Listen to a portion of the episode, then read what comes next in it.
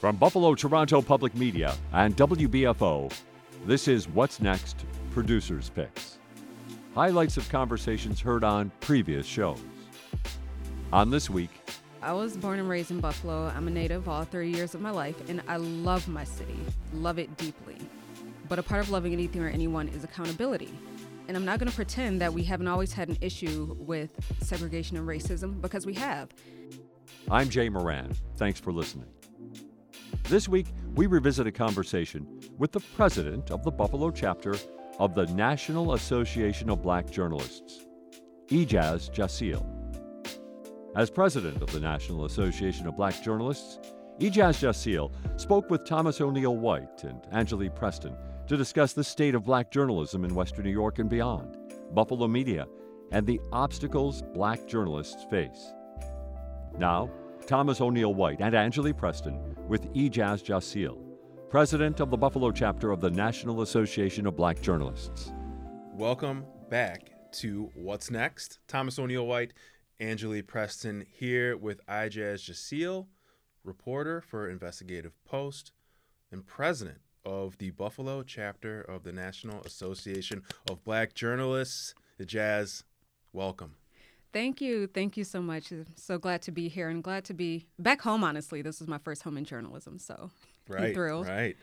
First thing I want to ask you is uh, the state of black journalists in Buffalo. What's your take on that?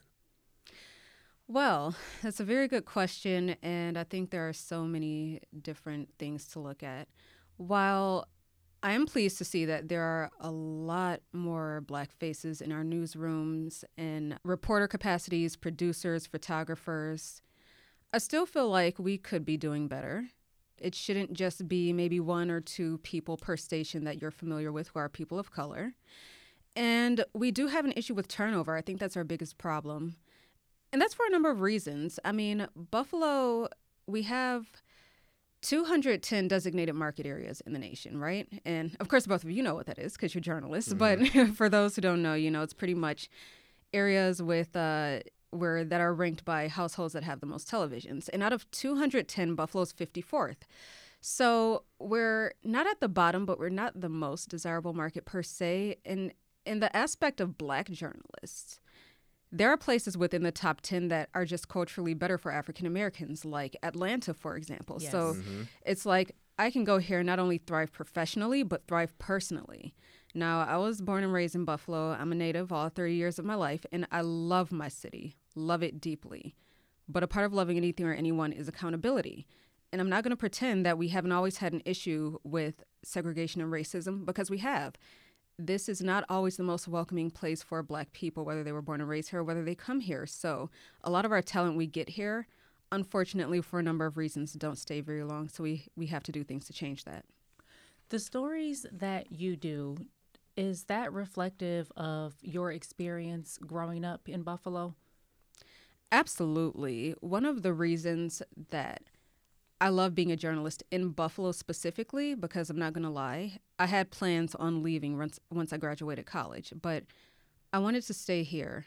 And I'm glad that I'm here telling the stories I do because I, having had experienced the inequities, the struggles, the hardships of being a black Buffalonian, I know what's important to the people. I am a part of, excuse my grammatical incorrectness, I am the people, you know?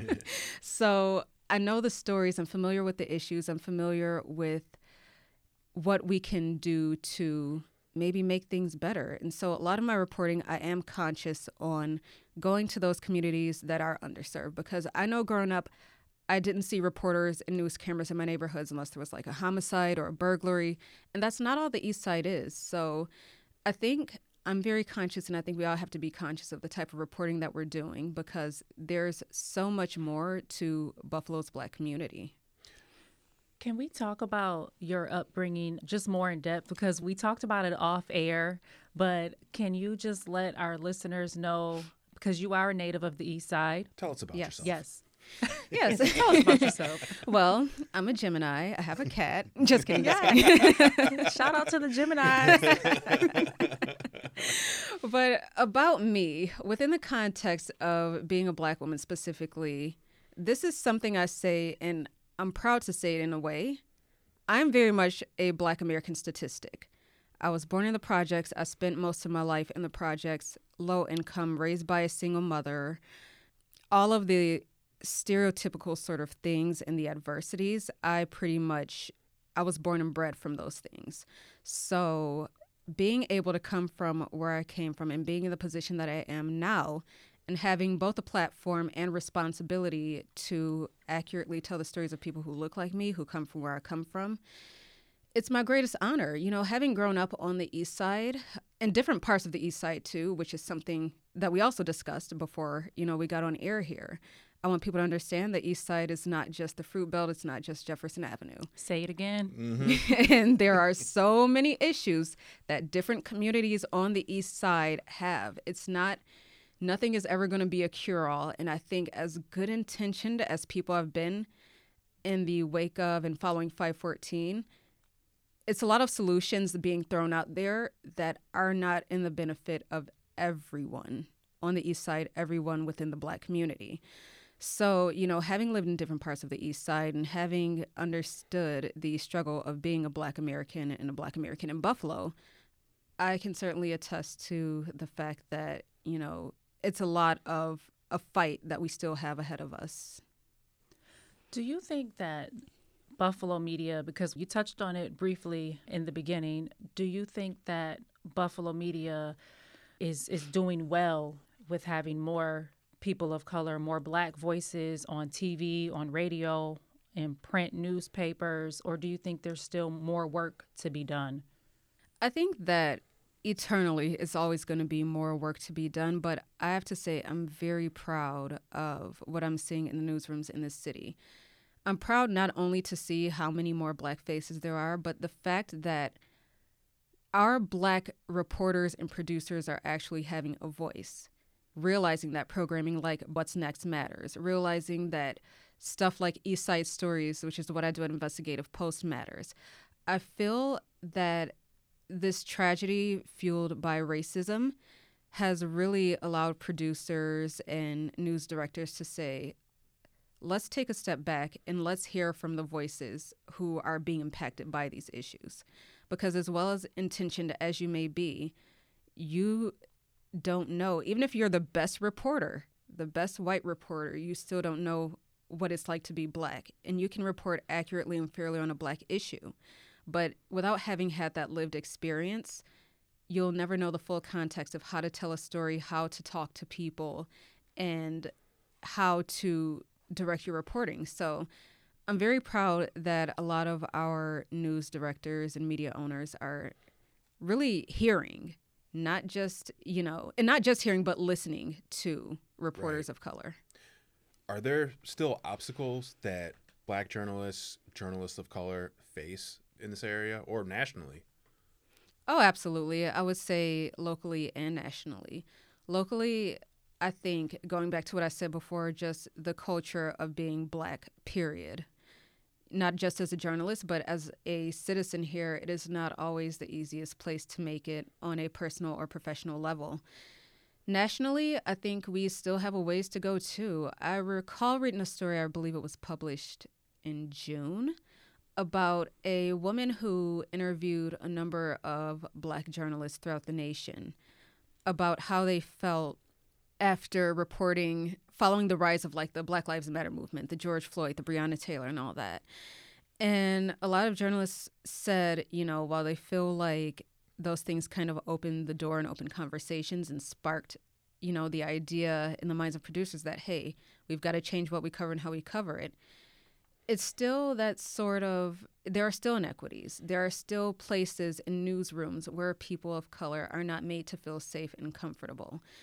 I'm not going to get into any detail, but I've had my experiences where I've not been made to feel comfortable as a black woman.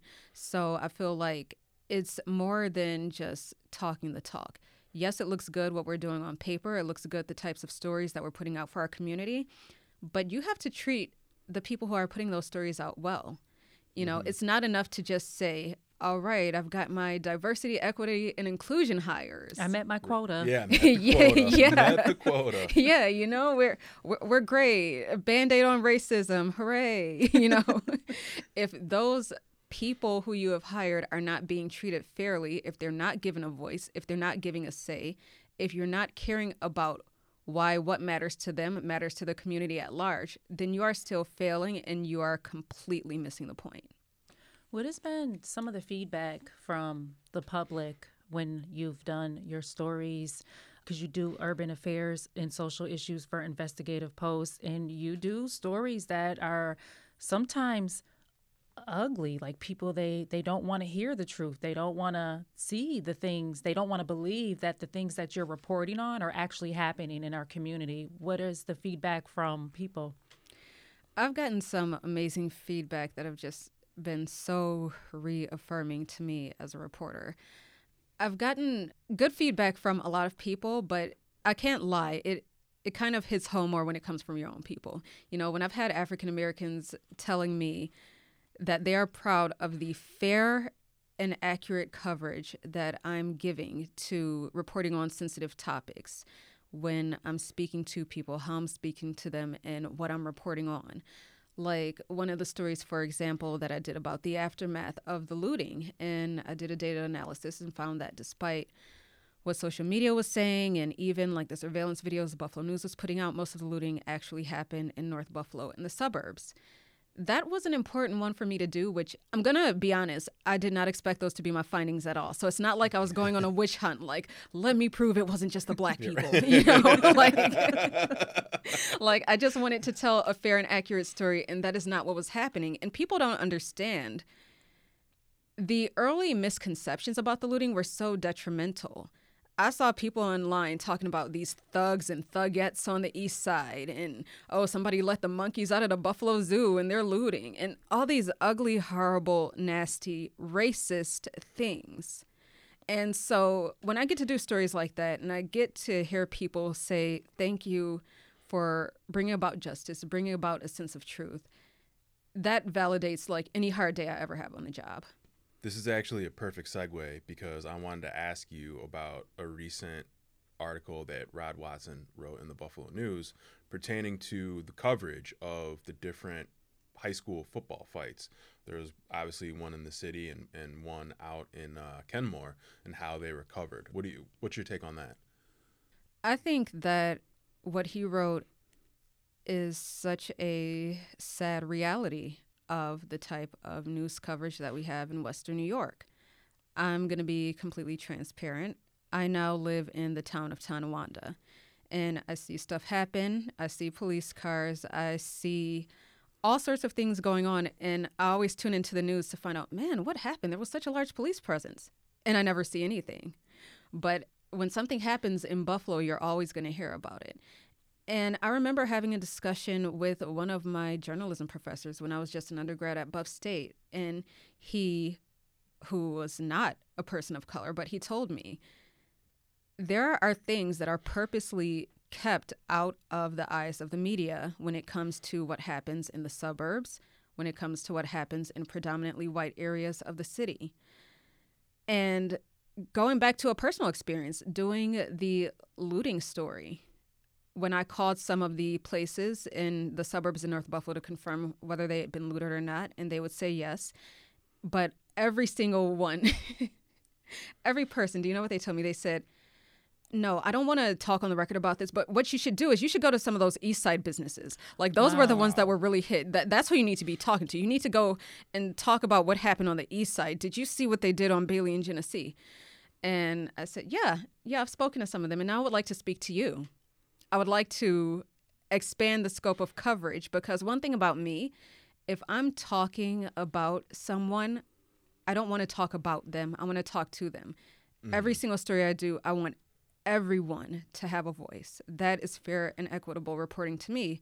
But people did not want to bring bad press to their side of town and to their towns and villages and to their little businesses in North Buffalo because, you know, that's that's not what we do here. That that's not us. That's not the type of stuff that happens here.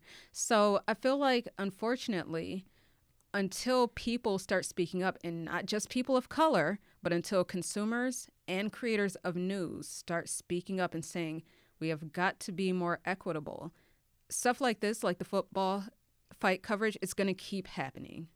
if we continue to say it's okay. And if you're being passive, you are saying it's okay.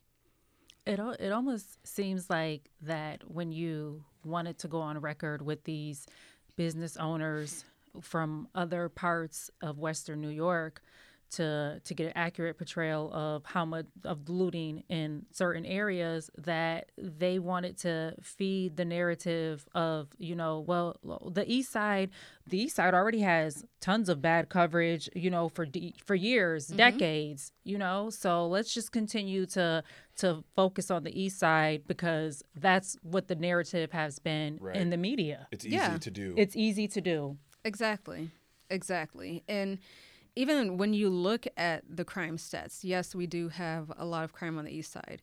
Like I said, a part of love is accountability. Having been born and raised on the east side, not going to act like we don't have an issue with crime and violence because we do.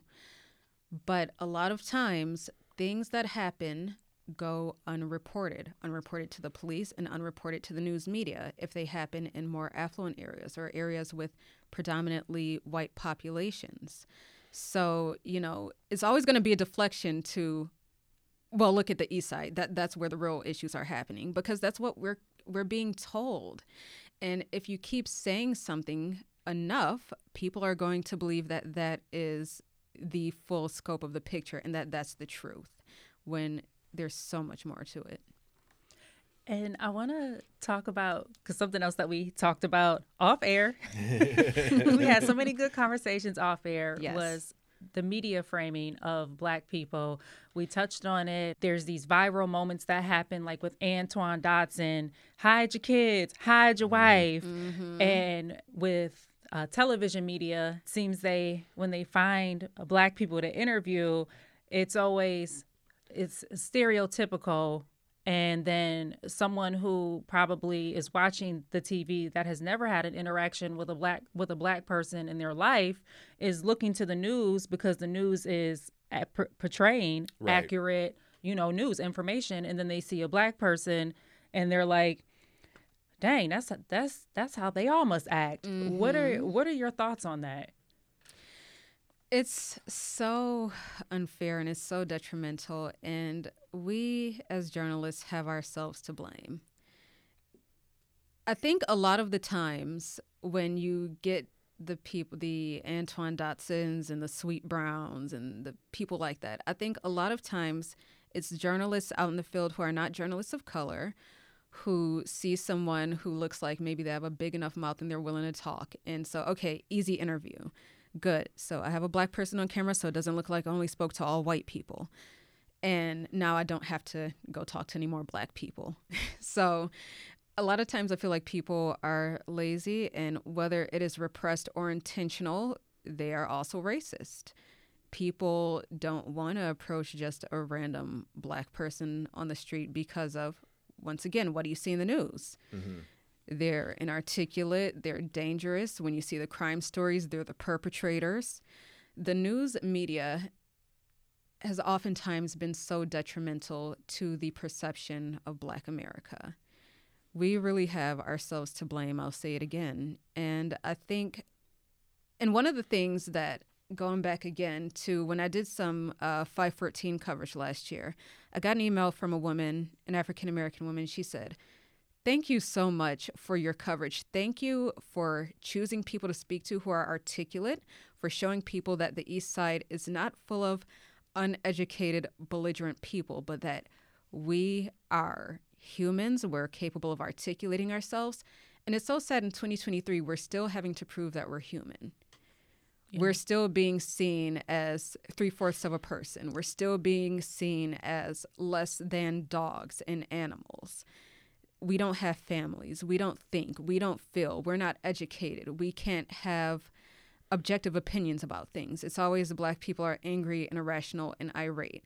Or, you know, maybe, hey, look, this is funny to laugh at. But this is people's lives. And when you are not conscious about who you're putting out there, you're only giving people a glimpse into a community. And if that's what you're showing them, that's what they're going to think of everyone within that community. So there needs to be more consciousness in the production of news. Yeah, and I think that it, it speaks to even if you're a reporter to be embedded with a group of people or you know a part of the city maybe you're not from that part of the city but to be embedded with these people talking to them on a daily basis you really you you're not just oh okay something happened in this neighborhood let me go try to find someone you're like yeah. i know who to talk to i i can actually f- make a fully formed story out of what's going on Yes, that's such a huge part of it. And that's another part that I want to emphasize for journalists is relationship building.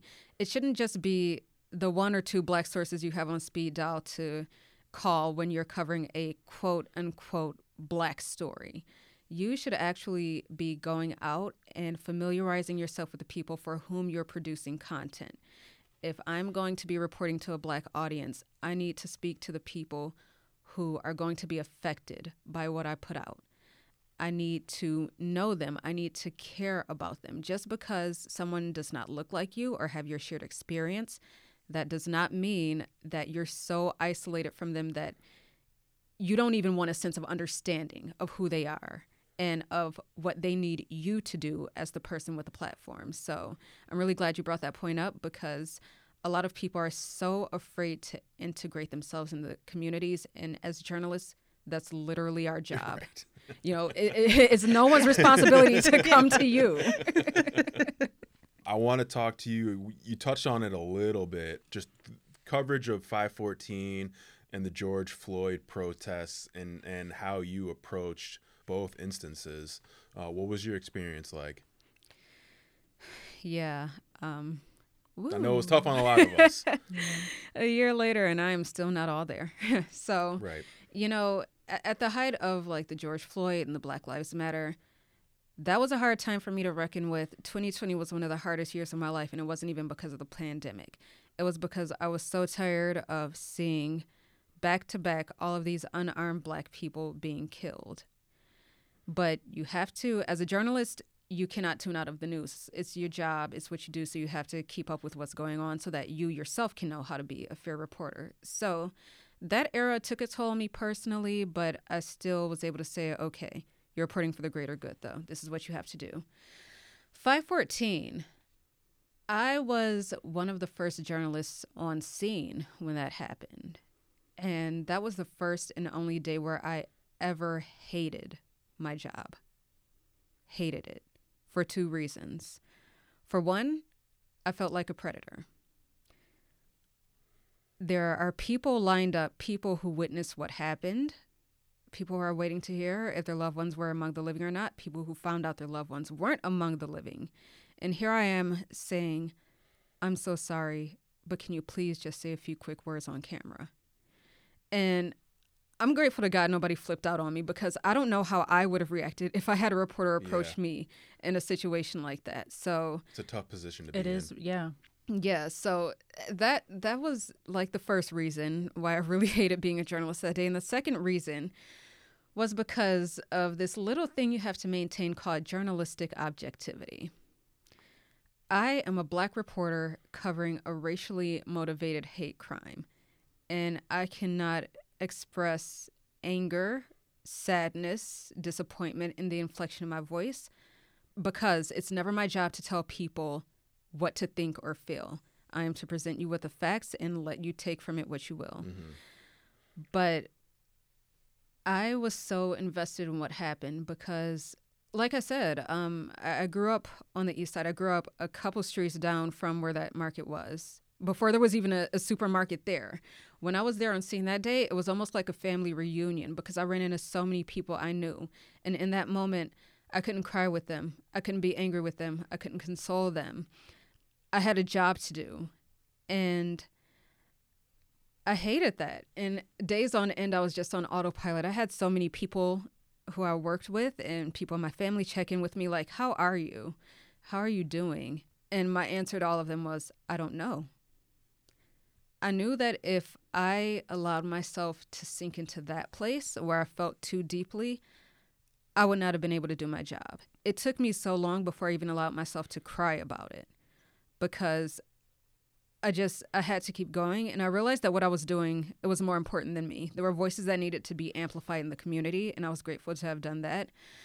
But it was hard. It was hard being in the newsroom. It was hard you know, and I'm I'm gonna say I feel bad about it now, but I remember being in the newsroom I was in at that time, and the news director said, "We're giving free mental health days out for all our reporters. This has been a lot on all of you. We understand." And I remember so many of my colleagues, um, not people of color, you know, taking off, and I was like there on ground zero every single day. I, I did not take a mental health day off. And I was like, wow, you're mentally distressed. But this didn't happen in your community, to your people. And like I said, now I know that was an incredibly unfair assessment, an unfair way for me to feel, but you're not thinking about what's fair and what's not when you're hurt. Mm-hmm. I think it's a very human emotion too to to be angry and to I mean, my my feelings of 514, I still honestly it's been over a year and I still honestly can't believe that has this happened, you know, still reporting on it and still talking to people that are that are, are closely affected to it that have lost loved ones, that have lost friends, family.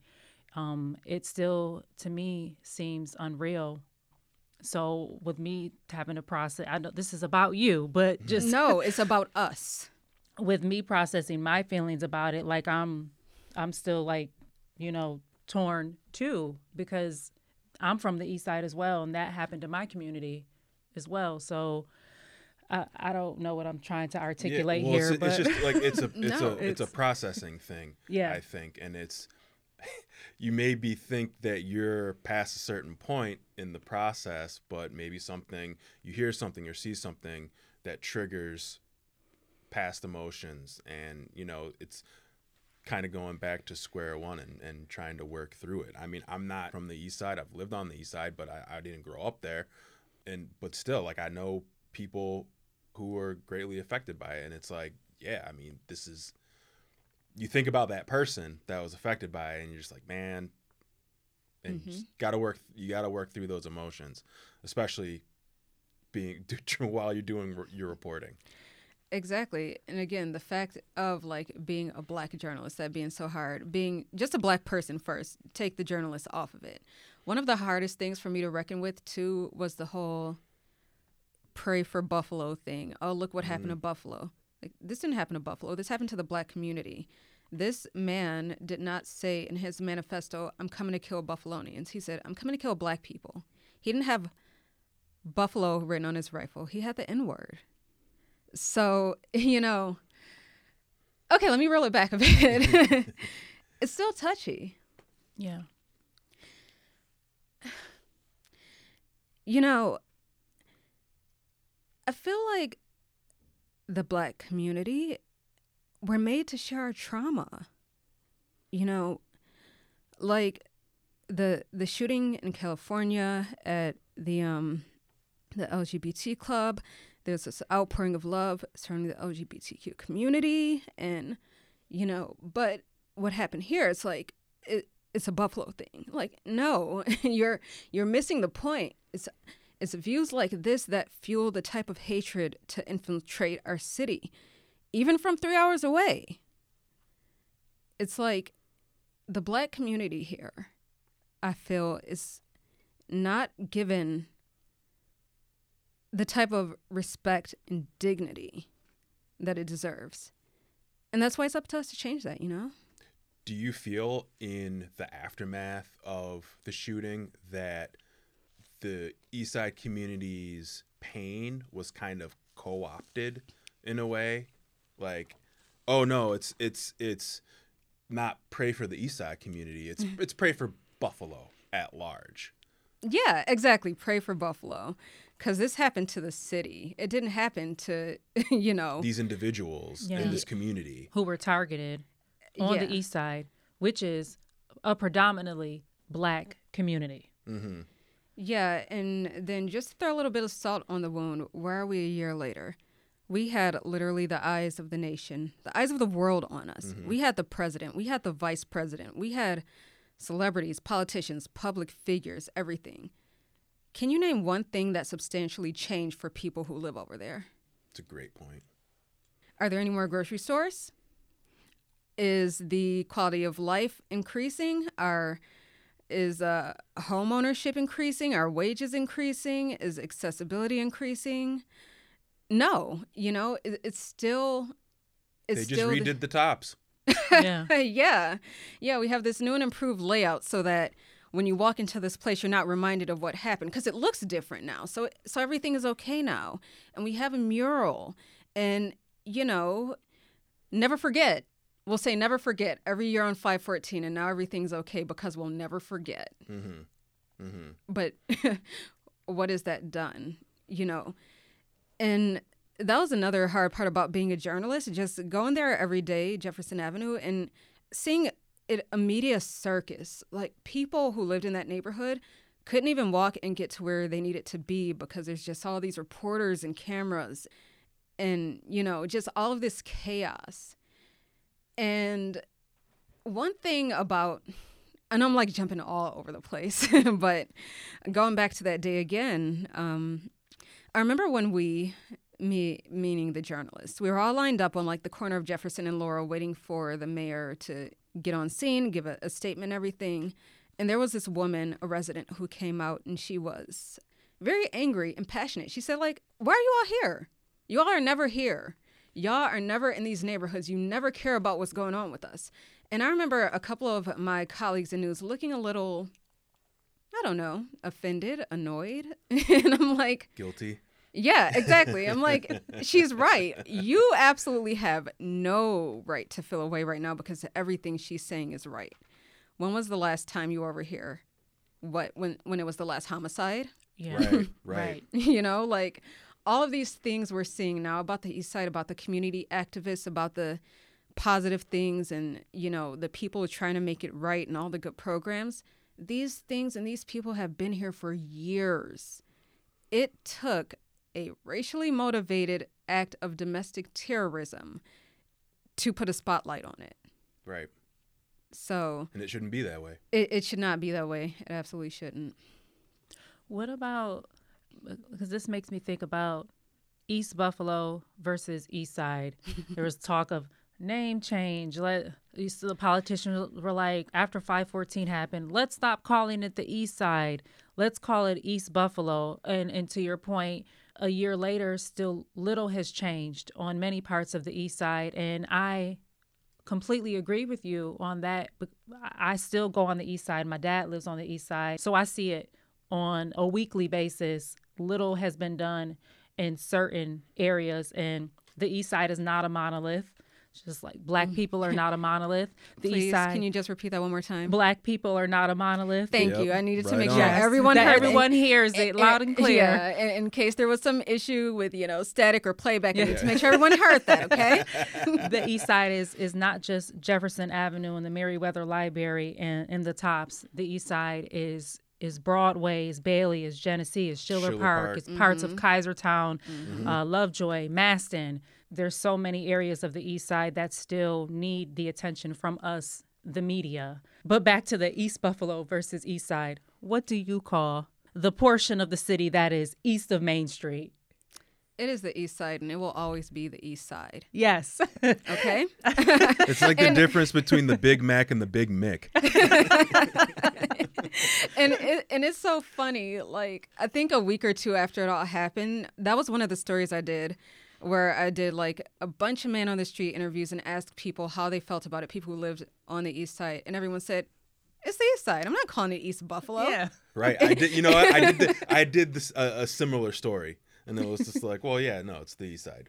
Yeah, and even uh, when like someone had written me about my series East Side Stories, and he said, "Thank you so much for calling it East Side, not East Buffalo," because number one is who we've always been. The East Side Yes. is quite literally a culture. It is something that we take pride in. And the biggest thing is changing the name is not going to change the way people see us. Okay, so it's not the East Side anymore, it's East Buffalo. So does that mean people will see us as, you know, good, upstanding citizens now? Does it mean that, you know, they, they won't be racist toward us anymore because we have this uh, dignified new name? It- that changes nothing. You can call it New Atlantis if you want, like whatever you want. Call it whatever you want. That it, nothing is going to change the way that the people who live over there is treated unless there's a conscious decision and a collective effort. It doesn't matter by what name you call that side of town.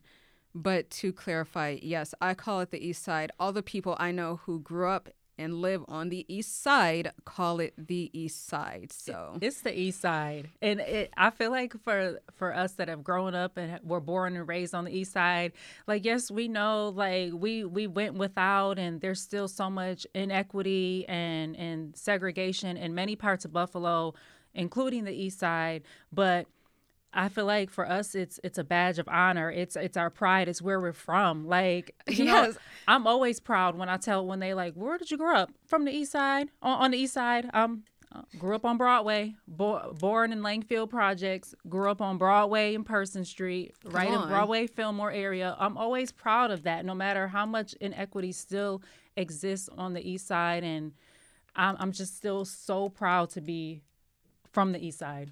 I'm right there with you, man. I am an East Side girl through and through. Yes. Like it's in my blood, okay? yes. Yeah, see, and I'm not. I'm not from the East Side. And like when I moved when I moved here, I lived in a suburb and everything that I heard about the East Side was negative. Just negative con- connotations about the area. And then when I actually like moved into the area, it was like, oh, well, this is not what I was told. And I think from when doing that story on you know East Buffalo versus East Side, some of the things I heard was, well, yeah, the East Side carries negative connotations, and that's why there was that push to rename the area, but that seems to have uh, fallen off significantly. I wanted to talk about one of the stories you did for Investigative Post about the book deserts on the east side and how there ha- there are less libraries, uh, I should say library deserts, book deserts. Well, right. you know, same thing. You get your books from a library. Yeah. Um, can you talk more about that and why why did you want to shine a light on the lack of libraries on the east side? So, first I have to give a shout out to my colleague Garrett Looker. He really did the heavy lifting for like a year and a half with his research and reporting. He did the first book, Desert Stories, and I was able to do an East Side Story spinoff because of that. And I thought it was so important to keep the story and this subject alive because I don't think people understand how detrimental it is that there is a lack of reading materials on the East Side. When there was this huge closure of libraries that occurred over a decade ago, please forgive me if I'm wrong. I believe nine libraries, though, were closed throughout the city. Five of those were on the east side of Buffalo. And it's created this gap. Some of those places where the libraries were, there's nothing there. It's just more urban blight. So it's not like a library was taken and replaced with something. There, there's just nothing there. And you hear about, especially after 514, that East Side being a food desert. But people don't realize there is so much more missing for residents who live on this side of town. And when you want to talk about fostering the next generation to combat these systemic issues, every single thing begins with education. Everything. And if a child does not have access to a bookstore, to a library, to somewhere where they can get reading materials, where they can learn about the world, learn about maybe what they want to do in life, we are doing the entire world a disservice when we stunt our children. And I think that's what people need to realize. That's why I'm so grateful for the owners of Zawadi Books for letting me into their world and for doing what they've done for the community all of these years because we have some of the worst literacy rates in our schools on the east side. And it's not because, as was said by pseudo scientific studies in the past, black people are just incapable of learning in the same capacity as white people. That is not true. It is a lack of resources. If there is a white community where there are no libraries and bookstores, those children are not going to have as well of a chance to thrive academically. And then there's also the fact of when you have areas like the East Side where there are their issues, books a lot of times are an escape. I can definitely attest to the fact that, You know, growing up in the projects and quite literally not being able to get out and to go anywhere because these were not the types of neighborhoods you could take a friendly stroll down the street, you know. A lot of the times when I wanted to travel, I'd do it through a book. I would go frequently. My mother would walk me to the branch that I'm grateful is still open on, you know, Delavan. You know, I would check out different books. I would get different interests. And from reading, I accrued my love of writing, which birthed my love of journalism. So you can set a child up for so much success by what you give them, or you can set them up for so much failure by what you keep from them let that marinate for a second. I wanted to talk to you about you are now president of the Buffalo chapter of the National Association of Black Journalists. Yes. Thank you. Thank you. You know, it's an organization that's has it's been inactive for a little bit. What do you hope to do by like building building it back up? Yeah, so we did undergo a period of inactivity, but honestly, it's birthed a kind of excitement in me because I feel like we're relaunching. We are being born anew and coming back in bigger and better ways. And what I want to do is to get our black journalists ingrained in the community. It's so important for reasons like we discussed earlier. Community building is essential to what we do professionally, but then it's also just letting people see our faces, hearing feedback, having someone tell you, hey, you know, this is what's I love about your reporting, or this is what you could be doing better. You know, it's about fostering the next generation of journalists. As I said earlier, you know, it's we are not necessarily the most desirable journalism market. So one way to combat that is to nurture homegrown talent, and that's a huge mission of the BABJ and always has been. You know, go into those high schools and those colleges, find the aspiring journalists, and give them incentive to stay. You know, we are a fairly decent sized metro area and we're somewhat international. You know, we're right on the border right there with Canada. So there's a huge area for exposure. There are so many stories to tell. Because we have some deeply rooted issues, there are so many different areas of coverage for you. And there are places here where you can stand out as a journalist, as opposed to if you were to go to like a New York City, where you have to do some really substantial reporting to be recognized you can really make a career here, and that's what we're trying to emphasize. Also, in coming back, we want to just get into the core of what we do, which is to promote representation in the newsrooms. As we discussed earlier, yeah, I feel like we're getting better, but we still have quite a ways to go. We can still make things better for our journalists, our news producers, our people who work behind the scenes are unsung heroes of color, not just bringing them here, but giving them incentive to stay, making these equitable newsrooms, making these equitable stories. You know, we care in the BABJ as much about our journalists as we do about the people for whom we produce news. So I'm extremely excited. I can't give away everything. All I can say is stay tuned into our social media networks because we have some things coming up, and I would love everyone to be a part of what's happening. Well, just, just I'm as tuned an, in. Yeah, just as an aside, the three people in this room right now are African American. Our producer Charles in the booth is, yes. is African American. um, our our uh, managing editor is black as well. This is a very black ass production, if I do say so myself. Period. Come on. Period. How many people are a part of the BABJ chapter here? So we've got around 30 members, and the beautiful thing is not all of them are still journalists in Buffalo. Some people have moved on to have careers in different states, but are still supporting the local chapter. And I'm incredibly grateful for that. You know, we have a very diverse roster of in terms of the things that people do, their places in the field of journalism and even not in journalism. We have people who are just in the field of communications, PR, you know, marketing, and, you know, just all sorts of different areas. And also, another thing that I want to throw out there about membership black is in the name, but you do not have to be black to be a part of the BABJ. You know, mm. a huge part of what we do is promote inclusivity. And so we try to be as inclusive in our chapter as we are in promoting inclusivity in the newsrooms and in our media coverage. So, you know, if you share our ideals and you support what we do, you're more than welcome to join. So, we we have a nice roster, but I am in recruitment mode. So I am so excited when I found out that you were the president, the new president, and I sent you a text, and I was like, "Girl, I want to sign up. I want to join now too." So I was like, "Okay, come on." Yes. I was thrilled about that. I wanted to ask you about print media. Some would say it's the most reputable of journalistic mediums. It's it's hanging on financially. Um, you see newsrooms shrinking and even the big papers contracting. Uh, in your opinion, how can we change that course? Should we rethink how we deliver print news, or wh- what do you think? So, I wouldn't go so far as to say that print is dead. I don't think it will ever be dead. But as a girl who got into journalism because I wanted to write for a newspaper, it does break my heart to see that print is undeniably declining. Mm-hmm. I think the cure for that is we have to be creative. There's no such thing as, I don't think any standalone, like, what am I trying to say? Medium.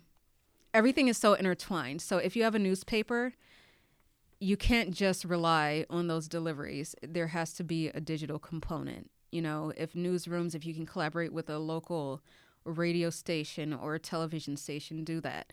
The key to keeping print not just alive but thriving is to really utilize every possible outlet and, you know, technological resource that you can. We live in the age of technology where it is easier for anyone to produce news.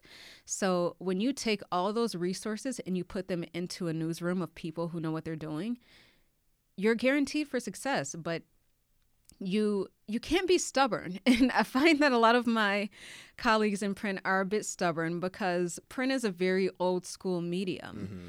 And I respect it for that reason, but at the same time, you cannot ignore the changes and you can't fight the changes.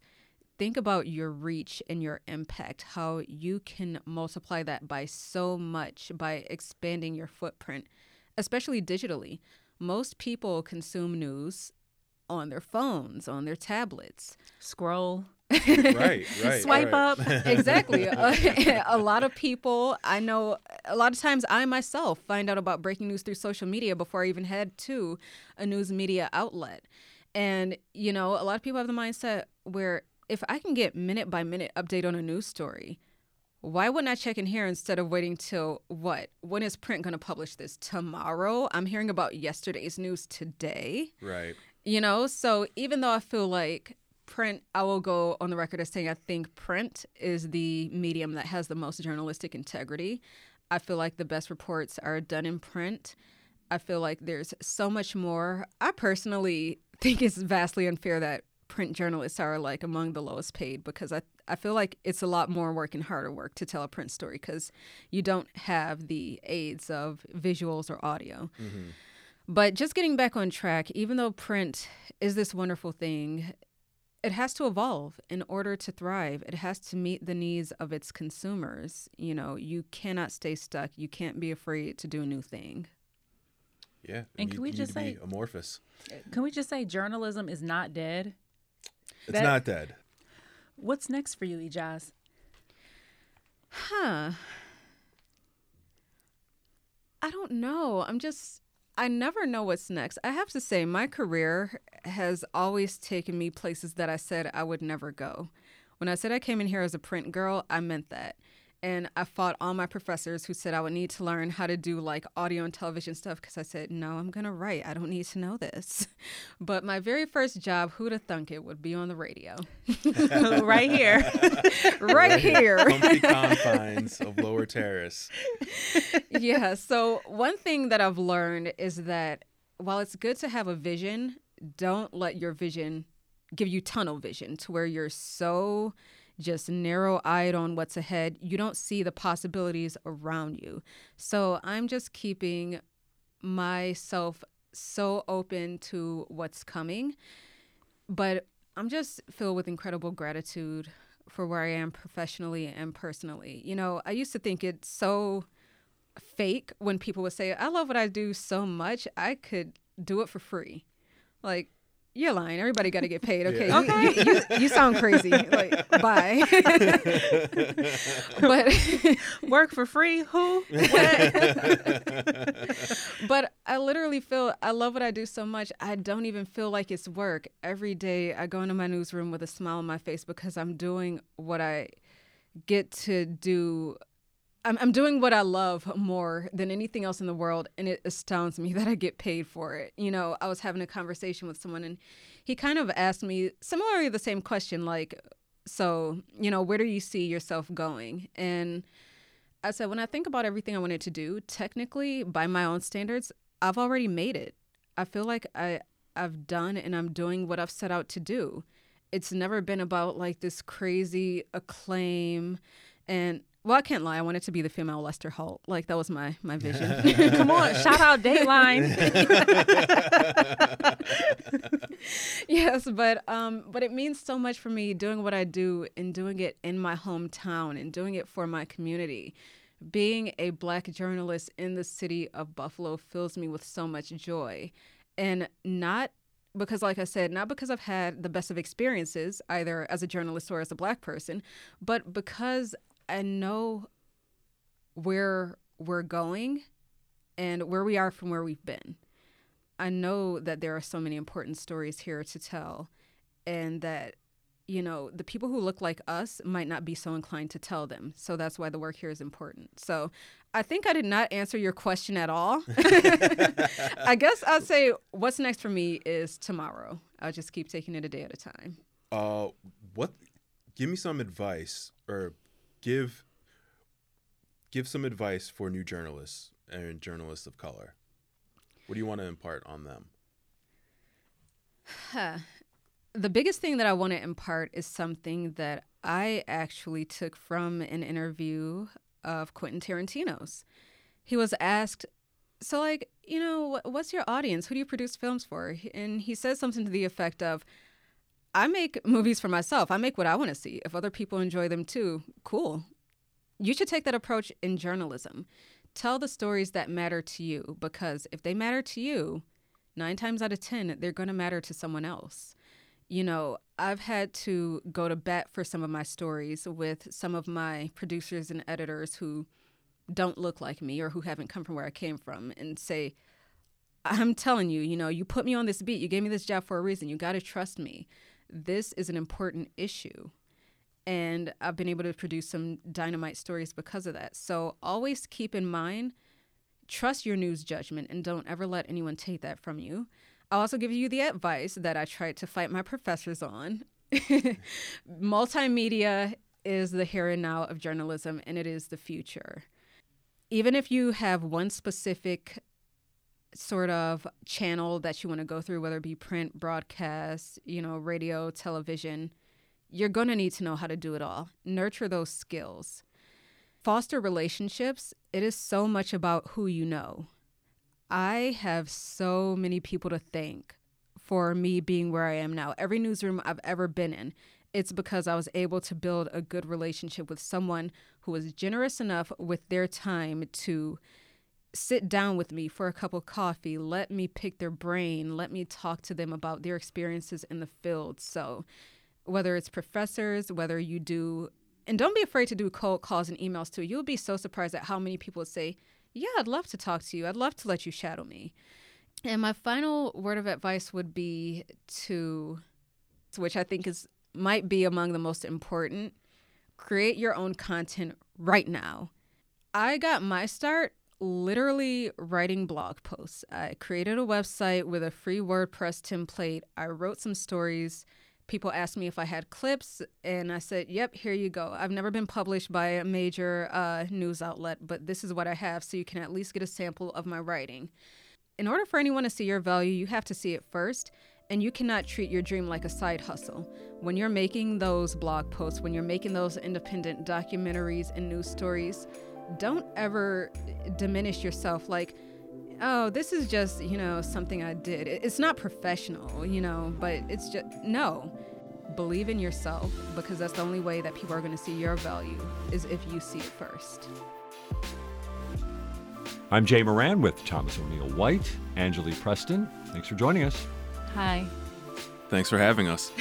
You know, Pleasure. That's how they be sounding on NPR when they be having the guests. Oh, yeah. And it'd be like that one person, and they'd be like, "We had blah blah blah blah,", blah," and they'd be like, "Hi." now you guys are making fun right now, but we just got done listening to a very serious conversation between you, the two of you, and I'Jaz Ja'ciel, who's the president of the the Buffalo chapter of um, yes, we love her. The Yeah. Buffalo chapter of the National Association of Black, Black Journalists. journalists. There we go. Thank you for helping with the title on that. I asked you this before we went on here. What strikes you about I'Jaz? She's, I think, when you first meet her, you realize she's pretty brilliant. She's measured. She is thoughtful in her responses.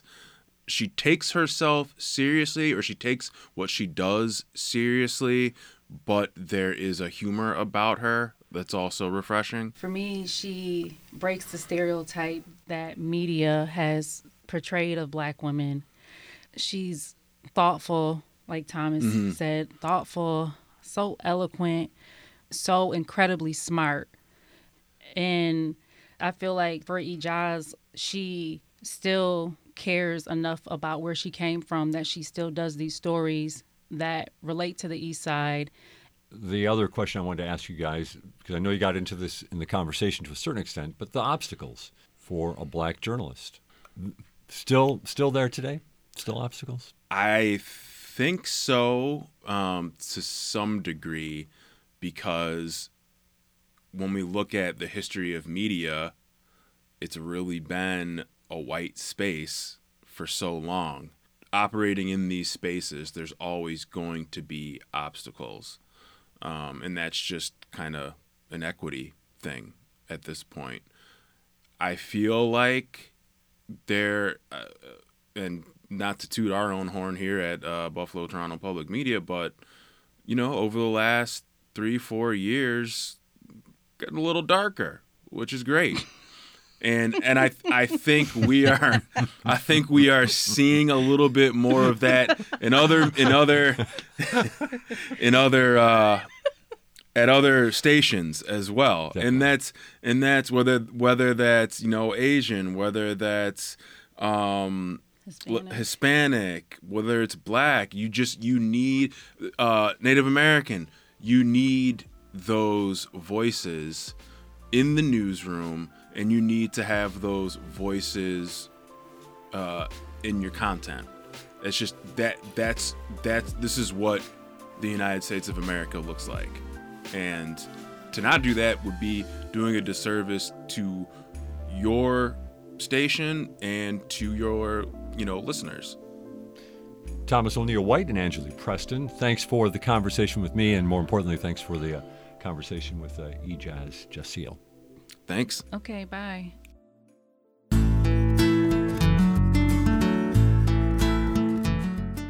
This is the Buffalo Toronto Public Media History Bite, bringing you a peek into significant historical events for the week of November 13th through the 19th.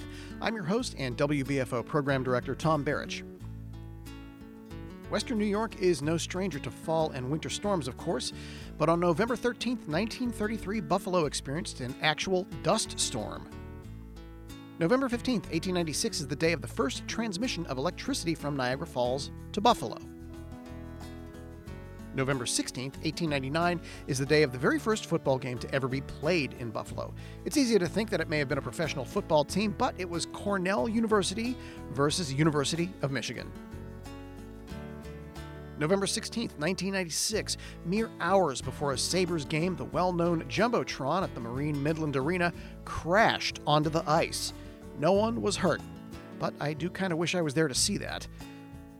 And sticking with the sports theme, sorta, on November 19th, 1959, Ralph C. Wilson signs the lease for War Memorial Civic Stadium. You've been listening to the Buffalo Toronto Public Media History Bite. Discover more stories about Western New York's past on the Buffalo History Museum's website. Learn more at buffalohistory.org. For Buffalo Toronto Public Media, I'm Tom Barrich.